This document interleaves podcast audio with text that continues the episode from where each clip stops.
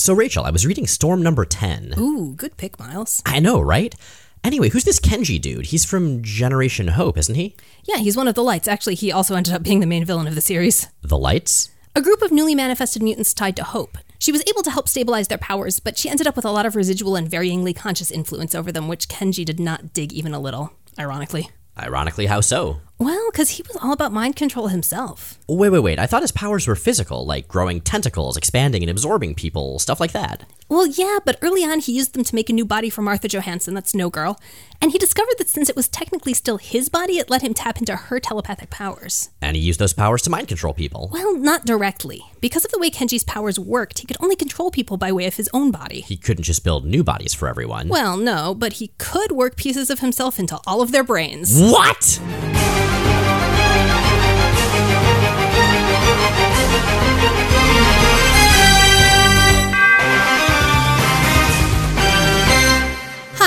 I'm Rachel Edidin, And I'm Miles Stokes. and we are here to explain the X Men. Because it's about time someone did. Welcome to the 53rd episode of Rachel and Miles Explain the X Men, where we walk you through the ins, outs, and retcons of our favorite superhero soap opera. And with that, I guess we're into year two. We are, in fact, into our second year of recording, which is super surreal. What the hell is even happening? Well, uh, what's happening as far as X Men is similarly a sort of new start for them, too. Well, that's convenient.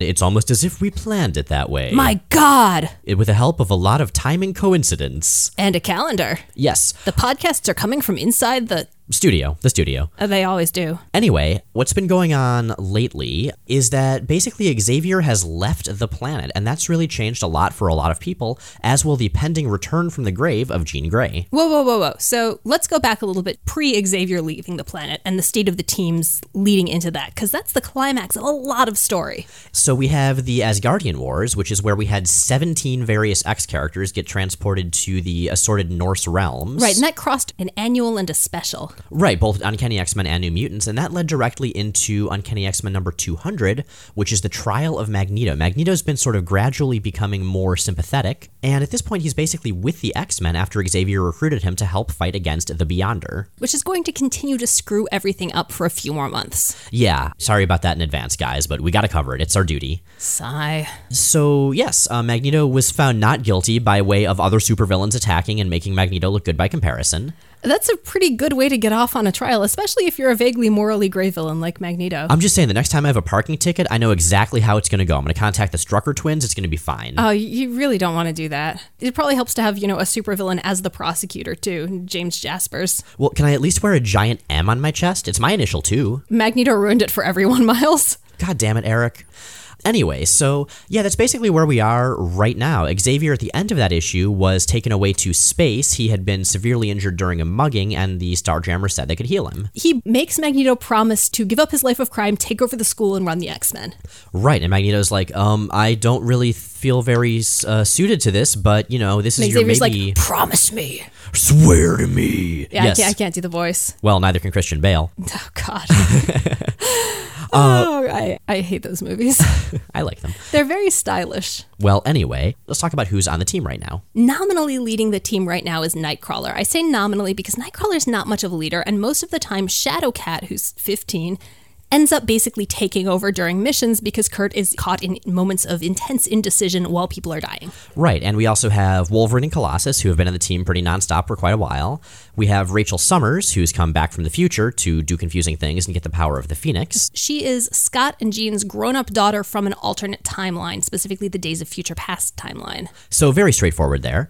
And then we also have Rogue. Mystique had actually brought her to the X Men because Rogue was having trouble controlling her powers, and she was going slowly insane after Full Sail absorbing the psyche and powers of Ms. Marvel, Carol Danvers. Now, two names you will recognize as not in that list are Cyclops and Storm, the traditional leaders of the X Men. Right, so Cyclops has been in Alaska. He is married to a woman named Madelyne Pryor in a marriage that is gradually spiraling down the drain. I mean, he literally got kidnapped to space for Secret Wars 1 during their honeymoon. And it was his last day before retirement, too. I wasn't even supposed to be here today. And uh, Storm, who has been without her powers for a while due to a government ray gun, she's been going off trying to find herself in some really excellent Barry Windsor Smith stories, getting periodically dragged back herself. She's now pretty much back with the team for the long haul. Right. Now, while the X Men were in Paris and running around trying to keep themselves from being progressively slandered during the trial of Magneto, Madelyne, Scott's wife, was back at the X Mansion giving birth to their kid. And this is Nathan Christopher Charles Askani Dayspring Summers. He doesn't get the. Askani and Dayspring stuff until later. Right now, he's Nathan Christopher Charles Summers. They're calling him Chris or Christopher after Scott's dad. He is nominally named after both their fathers. Who the Nathan actually comes from is a little bit more complicated, but we're not going to get to that for a really, really long time. So live in suspense. One could even say it's a little bit more sinister. God damn it. Um, now, of course, we also have the New Mutants, and they are currently in their long-term lineup of all nine characters. Just to very quickly go through, that's Cannonball, Sunspot, Wolfsbane, Mirage, Karma, Magma, Magic, Cipher, and Warlock. The way we're going to do this episode is going to be a little bit different than our usual continuity-based episodes, in that we're going to cover an issue of Uncanny X-Men, an issue of New Mutants, and then some issues of some other non-X books that lead up to the resurrection of Jean Grey. There's a lot of crossing over happening at this point, and actually, the resurrection of Jean happens in Avengers and Fantastic Four, not in X Men. So we're going to be kind of jumping around.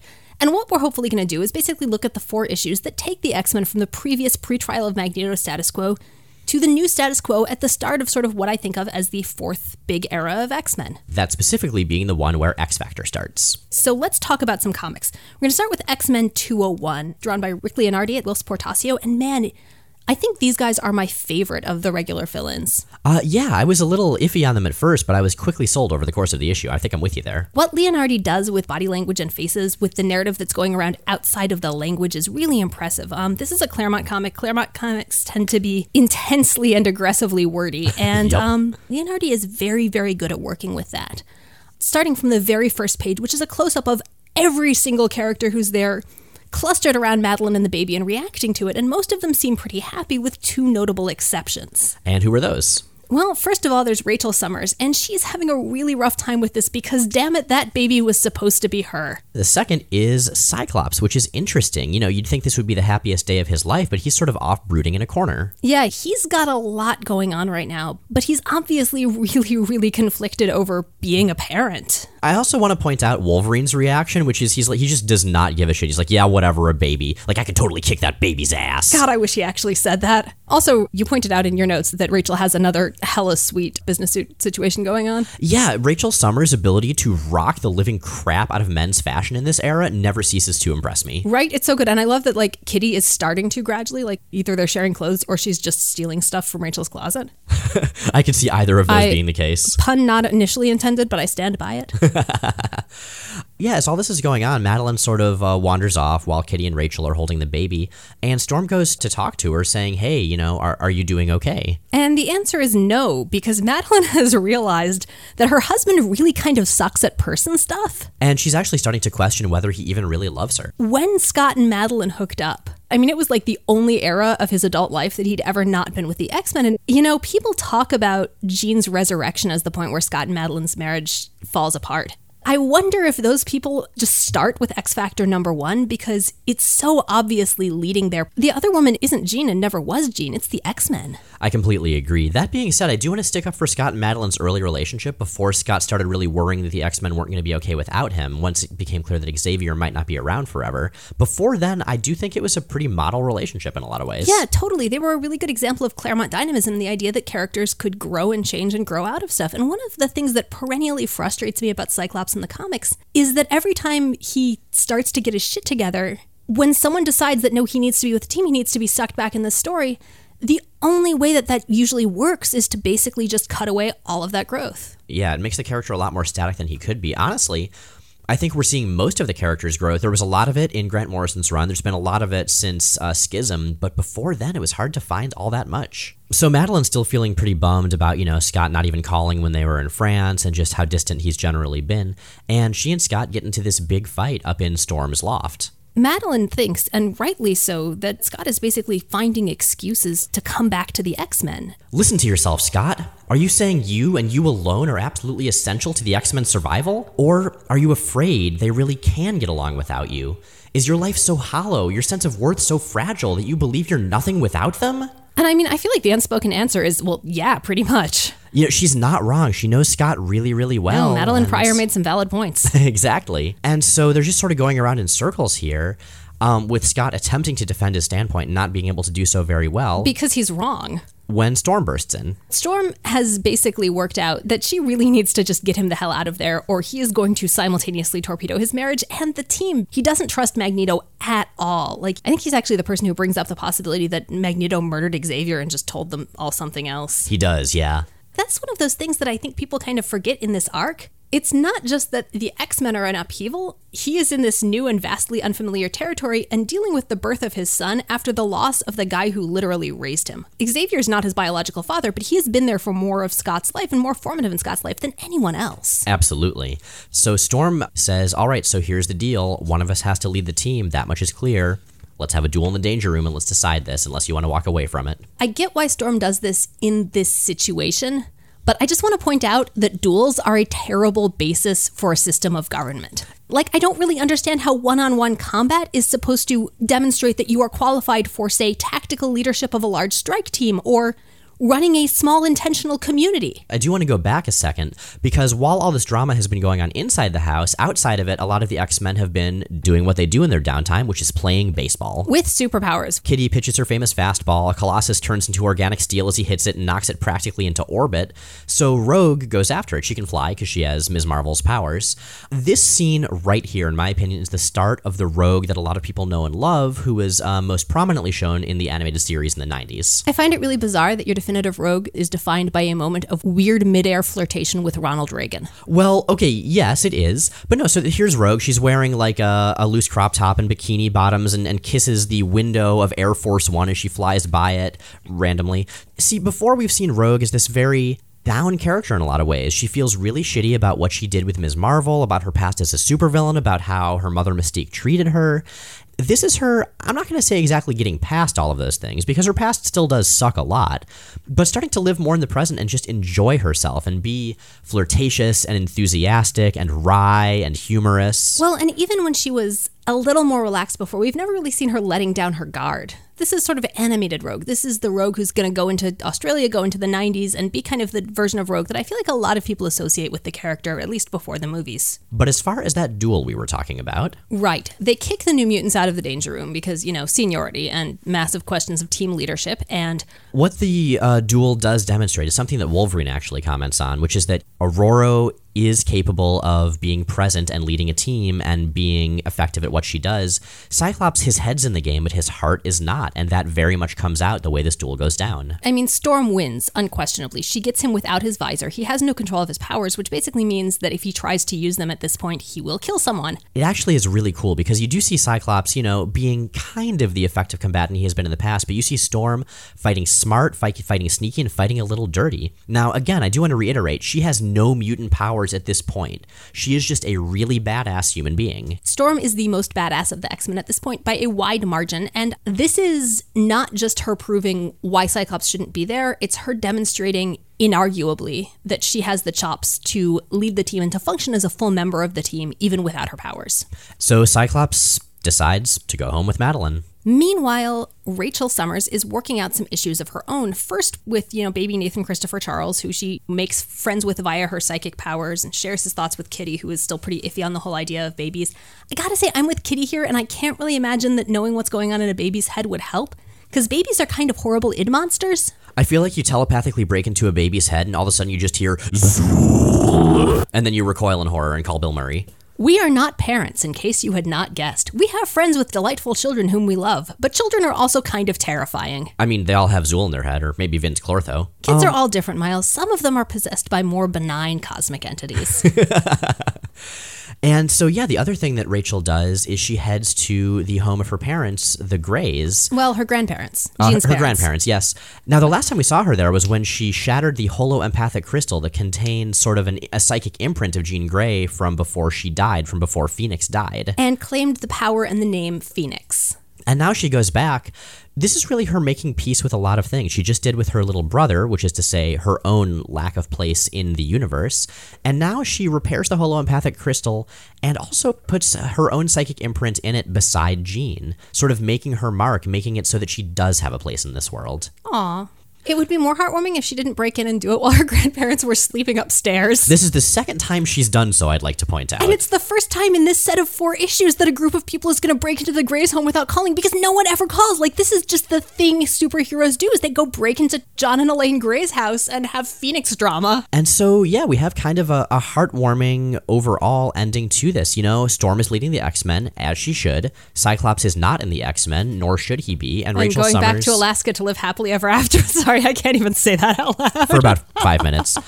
Um, so I want to talk a little more here before we move on with why things fall apart with Scott and Madelyne because we've seen that steadily declining to a degree, but it suddenly happens very abruptly. Well, the first and simplest answer is editorial mandate. The decision had been made to bring back Jean Grey, that they were going to get the original five X Men back together on X Factor, and that they were maybe going to rekindle the Scott and Jean romance. That wasn't certain, and that takes a very, very long time to actually happen. The general direction the wind was blowing at that point was that Scott needed to be free of Madelyne for narrative reasons. I gotta say, though, my read on this is so different from the read of a lot of other people I've talked to Oh, yeah? For a lot of folks and a lot of readers, and especially a lot of people who really, really dislike Cyclops, this specifically is the major moral event horizon him leaving Maddie and Chris to go join X Factor. But he's a character who has very little sense of how to be a person. The experience of not quite understanding how relationships and common people stuff works, but looking at it tactically and thinking, well, if I do the right things in the right order, and I really want to do it right, then that's what it'll take. And he totally misses the mark, but you can sort of see him going through that sequence. Right, sort of trying to treat it like an equation that can go from point A to B to C to D and then it'll just make sense. Well, like when you're looking at that stuff from the outside, when you don't have the frame of reference of being raised by people who aren't either, you know, Mr. Sinister or Professor Xavier, what you have to go on is what you observe. And what you observe are the concrete steps of those things. You know, what people do, that you get married, that you get a house together, that you say these specific things, that you want these specific things, and you don't really necessarily have a sense of an, the internal logic that informs them. Maybe trying really hard and doing the right things in the right order and really wanting it isn't enough is a really, really jarring thing. And I don't think he really recognizes what he's doing until Professor Xavier dies and until he's at the point where he's suddenly responsible for a kid. This is the arc that kind of makes him realize just how far at sea he is. And so he gravitates immediately back to the one context and environment where he knows what he's doing and he's got any basis. The X Men aren't really, aren't even, you know, I describe them as the other woman, but they're more than that. Like, they're his security blanket.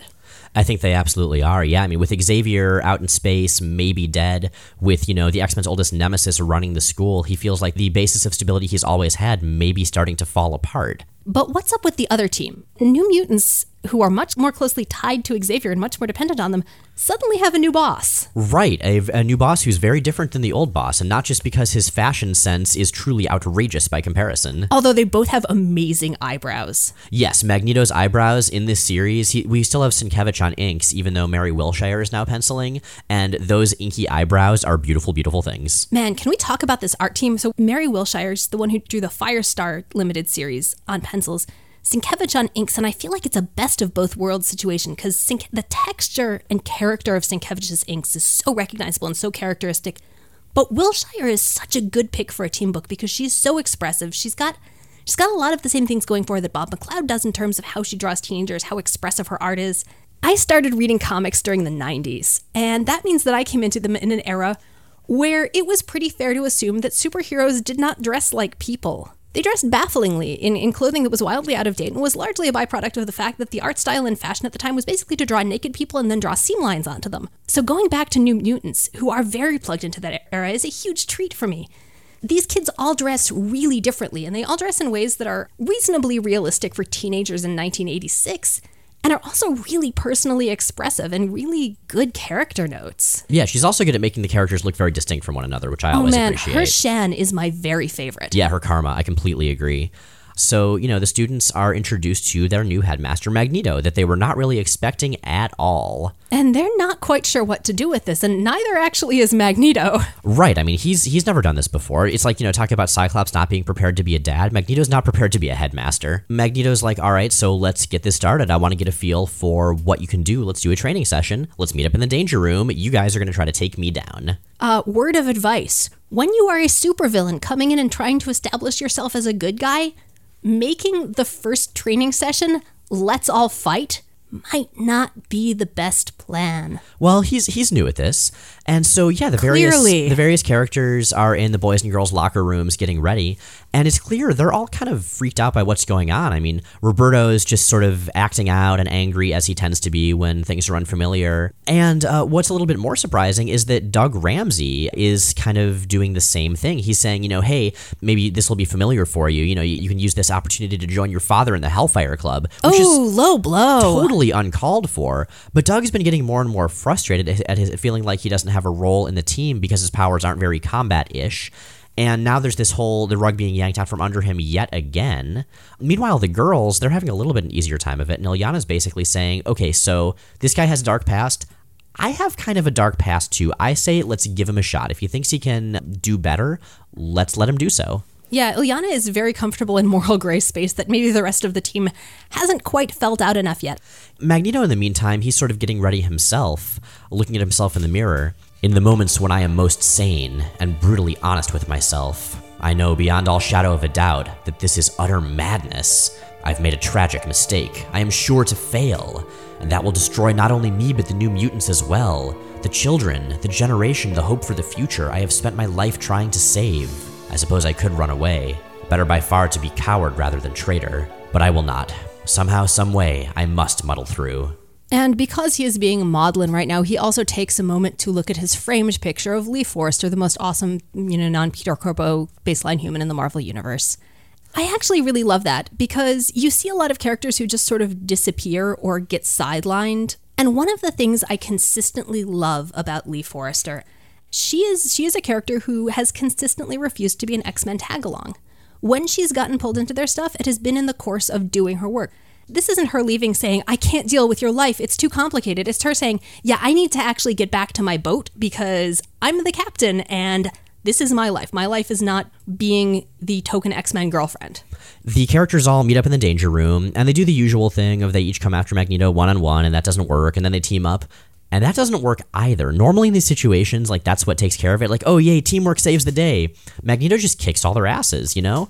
He reverses gravity to screw things up for the uh, new mutants. He zaps Warlock, who then turns into a sort of a single spaghetti strand of techno-organic fiber. Truly, magnetism is a miraculously versatile force. Yes, it is. It was in the Silver Age, and I'm pleased to report that it still is now. I do appreciate that the reason Karma can't get through, they, they specify that it's his psychic defenses, not that it's some kind of weird magnetic shield. you know, magnets, because why not? So, after all this, the New Mutants are sort of uh, recovering and commiserating in Harry's Hideaway, which is the bar that's somewhat near the Xavier Institute where we've seen them hang out before. Where all the teenagers hang out. apparently. And, um, you know, they're all kind of conflicted. Like, Shan is saying she doesn't even really want to be a superhero. She just wants to take care of her, her kid's siblings. Bobby is saying that, you know, he thinks Magneto's even worse than Emma Frost, who runs the Massachusetts Academy. They're just really not sure that any of this is a very good plan. Danielle is like, hey, I'll catch up with you guys later. I'm to take a walk to clear my head. And she's actually followed by some patrons from Harry's Hideaway who are just terrible, terrible human beings. Yeah, they decide that they're going to drag her, pull her into their car, and it uh, heavily insinuated that they plan to rape her. Except that what they don't know is that Danielle Moonstar is a Valkyrie, which means she has a huge fucking angry winged horse that will come kick your ass if you mess with her. Yeah, that's exactly what happens. Brightwind shows up out of nowhere, sensing that Danielle is threatened, and You know, so this is something I have really mixed feelings about. And some of it is that I've been writing about Evolution Season 1, Episode 4, so writing a lot about the decision to make significant moments for powerful female characters be about victimhood or potential victimhood is one that I am very uncomfortable with. On the other hand, I kind of feel like this plays out, well, not counting the intervention of the giant winged horse, obviously. This is one of those situations that you get taught to look out for because it's a thing that happens with kind of frightening regularity. yeah. So the potential rapists uh, flee, understandably, Brightwind brings her back to the the Xavier Institute, and Magneto's like, "All right, what happened?" Brightwind, take me to whoever did this. He he sees you know some paint on Brightwind's hooves and figures out probably what happened, and he heads to a nearby college to a frat house where these guys have have gone, and kicks their asses. He doesn't actually injure them, but he sort of nails them to the wall with nearby tacks that he pulls out of the walls and melts the gun that one has. I realize that this is important and this is the A plot. But I feel we would be remiss if we did not note that in the process of all of this, Warlock has a moment of trying to figure out whether the whoop whoop noises of the rotors are how helicopters talk to each other. Yes, because the New Mutants have sort of snuck along to see what happens at this point. Yeah, so Magneto is very much in angry god mode as these jerks are saying, you know, hey, we'll just kill you and it'll be self defense. And he's once again trying to figure out how to navigate his new role relative to the students as not only their protector, but also their teacher. Once, with far less cause, I would quite cheerfully have slain you, rent your bodies limb from limb as easily as I did your house. Indeed, I am sorely tempted. The world would not miss such as you. But I am older, a little sadder, and I hope wiser. I have learned a better way. Mine is the power to destroy, but I choose not to. Profit from my example. The evil you do others returns unto you a thousandfold. It scars both body and far worse soul. Continue down this cruel and bloody road you've chosen, and one day you're certain to meet one not as forgiving as I. Is that what you want? The choice, as ever, remains your own. Farewell. Man, I love this Magneto. I love the Magneto who is very, very aware of the potential for redemption, but also has no tolerance for bullshit. And the New Mutants who are watching all this, they're kind of into it. Magneto is a very different leader than Xavier. He was very much, you know, hey, you have to toe the line. These are the rules. And Magneto says this world is a strange place where not everything is going to be very clear, and sometimes you have to kick a little ass. And so Magneto heads back home, and the New Mutants do as well. They're trying to sneak in because they're convinced they're going to be in like super trouble for sneaking out. And all he says as he sees them is, Danielle is sleeping upstairs. She's going to be okay. Don't wake her up. And the New Mutants realize this is a very different school they're now going to. They can be a lot more independent for better and for worse. An important difference between Magneto and Professor Xavier is that Magneto is aware very directly and very much from, from experience in ways Xavier isn't and can't be that childhood is a very relative state.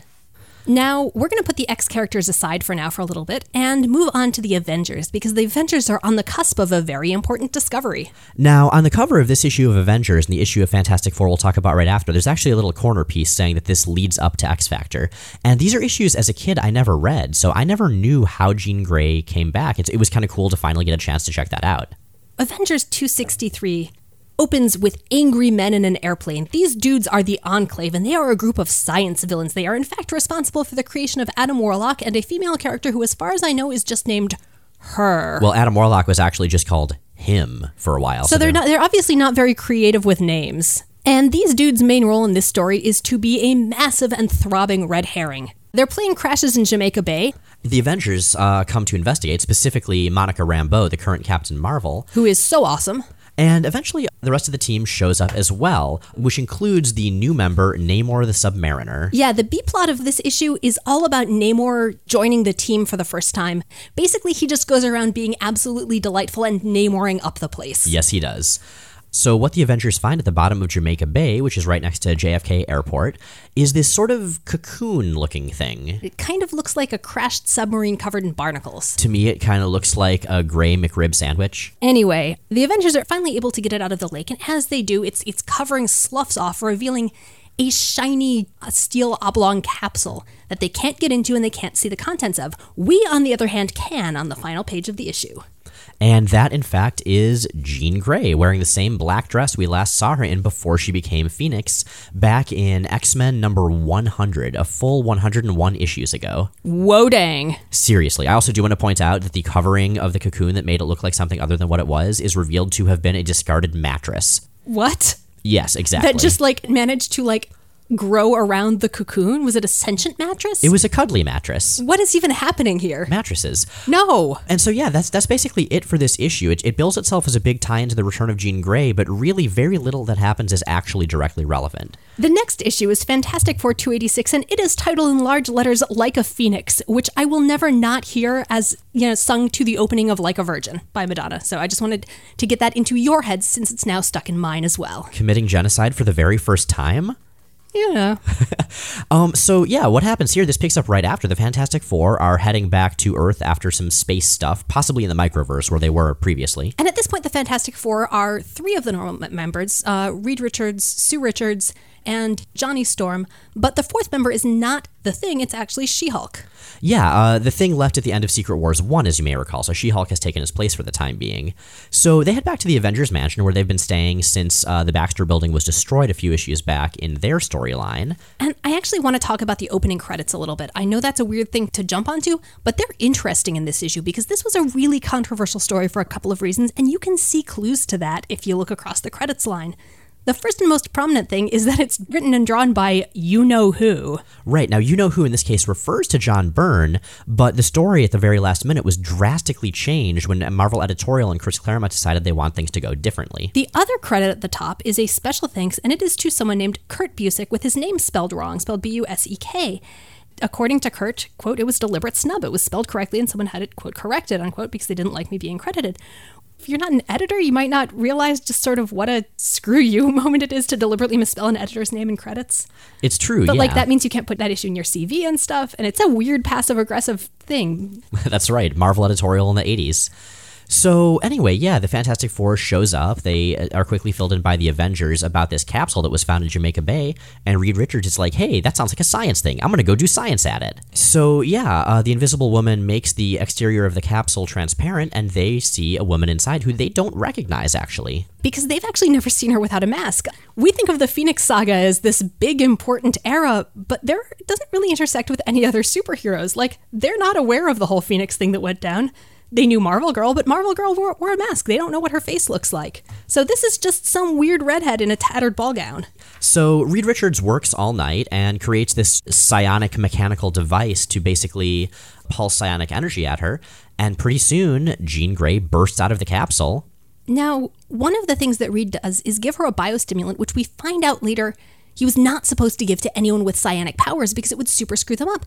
And I wonder if this is was originally intended to have been the source of Jean's loss of telepathy because she comes back as a very powerful telekinetic but with no telepathic powers. She also comes back not having remembered anything that had happened since Uncanny X Men number 100. The last thing she remembered, she was in a space station fighting the Sentinel versions of the X Men created by Dr. Steven Lang. And so she assumes, justifiably, I think, that these are more of Lang's robot duplicates because, let's see, she can't read their minds, which, as far as she knows, she's still supposed to be able to.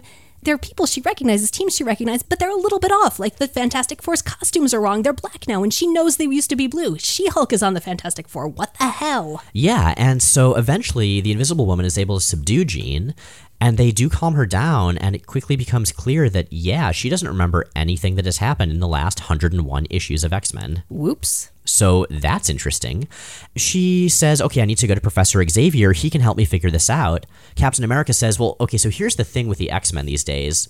They're outlaws and they're working with Magneto, so I don't think you should go back there. Oh shit, what is even happening? And so she's like, okay, well, fine. If that's not going to work, then just take me to my parents' house. And the Avengers are like, hey, they think you're dead. She's like, I just need to be somewhere familiar. Please take me there. And so they say, okay. In the meantime, Captain America is searching through the Avengers archives to try to see what's up. And he comes on, upon a video of the Beast talking about the Dark Phoenix saga and about what happened. Yeah, so just in case this becomes relevant again, Jean died and she came back as the Phoenix, and uh, some stuff went down, and then she died on the moon. Now she's super dead, so, you know, Phoenix Force might come back and kill us all. And so Jean goes to the Grey's house and she finds the holoempathic crystal that Rachel Summers very recently reassembled in Uncanny X Men 201.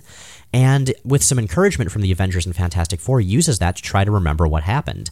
And that's where she remembers the greatest retcon in Marvel Universe history. So let's look at what we saw happen in X Men 100. So the X Men beat the X Sentinels and they need to escape this collapsing space base, but their space shuttle is all borked up. There's an enormous solar flare coming, and the radiation shielding is not going to be sufficient, or at least not the radiation shielding in the parts of the shuttle that they have to be in to actually fly it. because the autopilot's broken. Jean Grey telepathically absorbs the piloting skills of Super Doctor Astronaut Peter Corbeau, who is with them at the time, and basically tells the X Men, I'm the only one that can do this. My telekinesis will help me survive for long enough to make this happen. Get into the shielded part. Cyclops protests, she knocks him out, has the X Men take him away, and apparently burns up during re entry only to emerge from Jamaica Bay with an entirely new costume and a highly amped up power set and the codename Phoenix. And here's where we find out what happened in between, which I should point out at the time was not the plan. This is total retroactive continuity in the most direct sense of the phrase. Right. Actually, I would recommend if you're not familiar with the story behind this retcon that you go back to episode 21 where Kurt Busiek actually came in to talk to us about its origins because it's really fantastic. What we now see is Jean Grey dying, burning up on re entry, and meeting up with this giant glowing entity in the form of a woman. And I do want to say so, this is covered in this issue of the Fantastic Four. This is covered even more thoroughly in the backup story of Classic X Men number 8. Now, Classic X Men was basically reprints that were coming out a little bit later than this, around 1987 and onward, that would reprint an issue of Claremont from the beginning of his run with a new backup story that was sort of happening concurrently to that. Or occasionally with additional pages and additional story dropped in mid issue. At the end of Classic X Men number 8, which reprints Uncanny X Men number 100, we see a very detailed version of this. What do you want of me? You called, child of man, and I, mother of stars, answered. It is for you to name your heart's desire. And I'll get my wish just like that? Why do I suspect that's too good to be true? And I should point out that Jean is visibly dying in the art very gruesomely. She's becoming emaciated, her hair is falling out. Yeah, this is super graphic. She's got no skin on the next page. All things have their price. What's mine? Does that matter? Yes. I am glad. Take my hands, child, that we two may become one. Your humanity, my power, bonded by passion, tempered by love, the ultimate force, at last given means to express itself. I can't wait. Time's almost gone. I have to choose. Be warned, the fire I offer can burn as well as warm, destroy as easily as heal, and it always consumes. The glory I offer is transcendent, likewise the danger, and the flame, once taken, can never be extinguished. The power, it's too much, beyond comprehension. Suppose I can't handle, I'm not worthy. How can I accept? You know that answer already, else you would not have summoned me. I'm afraid. With good reason. Death is the certainty, the end to all burdens, all responsibilities, life the greatest of unknowns. Each day, every moment contains risk. Safety and perhaps peace can be found only in the grave. I may be salvation, or damnation, or both. Which now is your heart's desire? If the choice was for me alone, I. I. To save the X Men, I dance with the devil himself. And. and I want to live. All things are possible, child. And you may yet dance with the devil without, and the far more terrible one within. Wow, so that's a little dramatic. Okay, so I really have two minds about this scene because I think this scene by itself is awesome. It really gets across the desperation of Jean, the desperation of the situation as her body is just disintegrating, and the power and majesty of the Phoenix. On the other hand, and I suspect this is where you're going with it, the decision to package it with X Men number 100, with the original Death of Jean Rise of Phoenix story, kind of cheapens that. I think it absolutely does, yeah, because, you know, if you're reading X Men, you go from X Men 100 to X Men 137, you know, the Phoenix Dark Phoenix story, and that's just Jean. And so it's this very human tragedy of this human woman having this power that's just more than any human could possibly control and having it burn her out and making the ultimate sacrifice at the end. And with this, we basically learn the Phoenix that we knew was the Phoenix Force with Jean's mind imprinted on it. Jean herself, her body, the part that did not choose, was put into a cocoon and crashed into the bottom of Jamaica Bay to heal. And for all practical purposes, I think it's worth emphasizing the Phoenix was Jean. The reason that it made the decision it did to sacrifice itself at the end that was Jean. Jean is, is the person whose will was strong enough to basically overwrite a cosmic entity. And that's where the decision to have John Byrne credited as you know who in that issue of Fantastic Four comes into play because his plan for that flashback was to have the Phoenix portrayed as this evil, malicious entity trying to steal Jean's body and having her sort of defense against it being overriding its personality with her own telepathically. So here's the thing I think some of the most interesting things of what the Phoenix ended up being and the arcs of the Phoenix came actually from the push and pull between Byrne and Claremont more than from any individual one of them. The Dark Phoenix destroying that planet was a result of, of that. Was a result of Byrne's art that Claremont didn't write, totally. And then Claremont's, you know, the way Claremont shifted the story to accommodate that art, you know, the changes here are Claremont overwriting Byrne's narrative. That that push and pull and that tension creates a more interesting story than we might otherwise have. I want to talk, can we talk for a second about Jean and the Phoenix? Oh, uh, let's do it, yeah. Okay, so Jean is someone who the Phoenix Force keeps coming back to and is associated with really closely. For me, it all comes back to that first retcon that she is kind of the Phoenix's first taste of humanity and the first person who imprinted on her as powerfully as she imprinted on it. Yeah, because the Phoenix has had other hosts before. We learned that later in continuity, but Jean's kind of the big one. Right. After Jean, almost every time we see the Phoenix Force take a physical form to talk to someone or to manifest, the form that it goes back to is Jean's. And, And- she remains intrinsically tied to it, too. She does, and there's been some attempts in continuity to imply that Jean was always destined for the Phoenix. I don't really like that plot point, but it has definitely come up as a possibility. Yeah, the destiny thing bothers me for a lot of reasons. One of them is that, again, I think it cheapens the character, it cheapens the, one of the coolest parts of the retcon. But also because Jean's running motif and her most significant arcs as a character are all about telling Destiny to go fuck itself. You know, Destiny the concept, not Destiny the character. Right, I mean, she's probably mad at her from some fight at some point, but you know. But yeah, Jean is all about not letting anyone else write her future. And so, speaking of that future, the issue of Fantastic Four ends with her not knowing what to do with herself and Reed Richards saying, Hey, I've got an idea. And that idea is what's going to lead us into X Factor. But for now, I think we're out of time, so let's jump into some questions. So Kirby Wonder asks on Tumblr, Has Marvel ever done a what if or alternate timeline where Cyclops stays with Madelyne? I wonder if things would still lead to Inferno. Okay, so I looked around at a bunch of different alternate timelines, and Madelyne Pryor is in like a ton of them.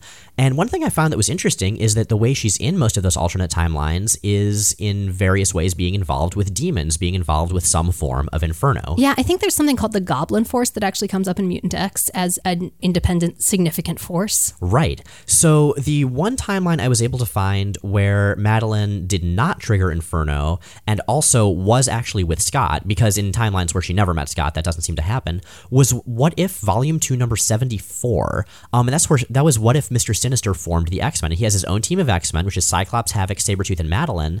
But in this reality, Madelyne uh, was never sort of activated by the Phoenix Force being killed on the moon, which is what we'll soon find is actually what created Madelyne Pryor. So she's just a hollow clone? She's just a hollow clone, but she's inhabited by the psychic entity Malice.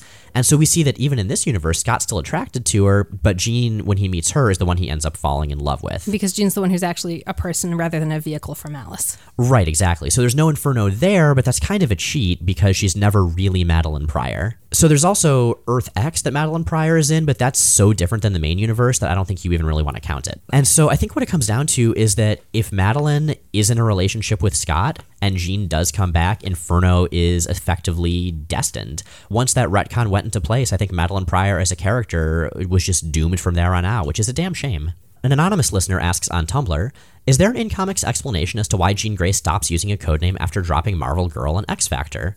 Can you explain? She actually did have a code name almost all the time. She only she was only missing one for a few years. She kept using Marvel Girl at least on and off throughout X Factor. Um, when she left that team in late '91, um, there was a little bit of a gap. But in 1994, starting with the Adventures of Cyclops and Phoenix, she went by Phoenix again through her death. Yeah, I think uh, most people assume that she was just called Jean Grey for longer, just because that's what she's called in the animated series, X Men Evolution, the movies. But really, in the comic, yeah, it was just like three years or so. I question the use of code name here because it becomes more of a call sign because she doesn't really have a private identity after a point. Like she's Jean Grey, who is the superhero, and Phoenix is the name that gets pulled out in fights sometimes when people remember, but she doesn't wear a mask or anything. Yeah, she's she's pretty much out as a mutant. That being said, it is kind of weird that there are so many female characters, uh, her, Rachel Summers, a few others in the Marvel universe that don't have code names. Or who go through long, long, long strings of them. You don't really see them have one stop at it and stay. So we are listener supported on Patreon. Some of those tiers come with thanks and a variety of ridiculous voices. I am going to turn it over to the Phoenix Force. Here, above this third orb called the Earth, two souls hang in balance, between life and death, fire and oblivion. Clint Gilbert and Joel Lee Lebersky, what is your heart's desire? To persist? To endure beyond the endurance of your frail physicality? Know that all things have their price. This fire can warm, but so too can it consume. and with that, let's turn to a Claremont angry narrator caption. Were you so busy with your cogs and tools, Gadget Chaser, that you missed the rising threat of Bill Schmedlin? Now the entire universe will pay for your oversight. I hope you're both very proud of yourselves. And with that, we are out of time. Rachel and Miles Explain the X Men is recorded in Portland, Oregon. We are produced by Bobby Roberts, the producer of the Geek Remix trilogy of pop culture mashup albums and co host of the Star Wars podcast, Full of Sith. New episodes come out every Sunday on iTunes, Stitcher, and our website, rachelandmiles.com. You can also check out rachelandmiles.com for all kinds of extra content, companion posts, essays, fan art, recaps of X Men Evolution, and much, much more. Like you were saying, this podcast is ad free and listener supported. It's made possible by our generous Patreon supporters who are awesome. If you'd like to become a supporter, check out the link at the top of our website. Next week, we'll be following the aftermath of Jean's resurrection into the opening issues of an all new series with a very familiar team. Welcome to X Factor. Hope you survive the experience.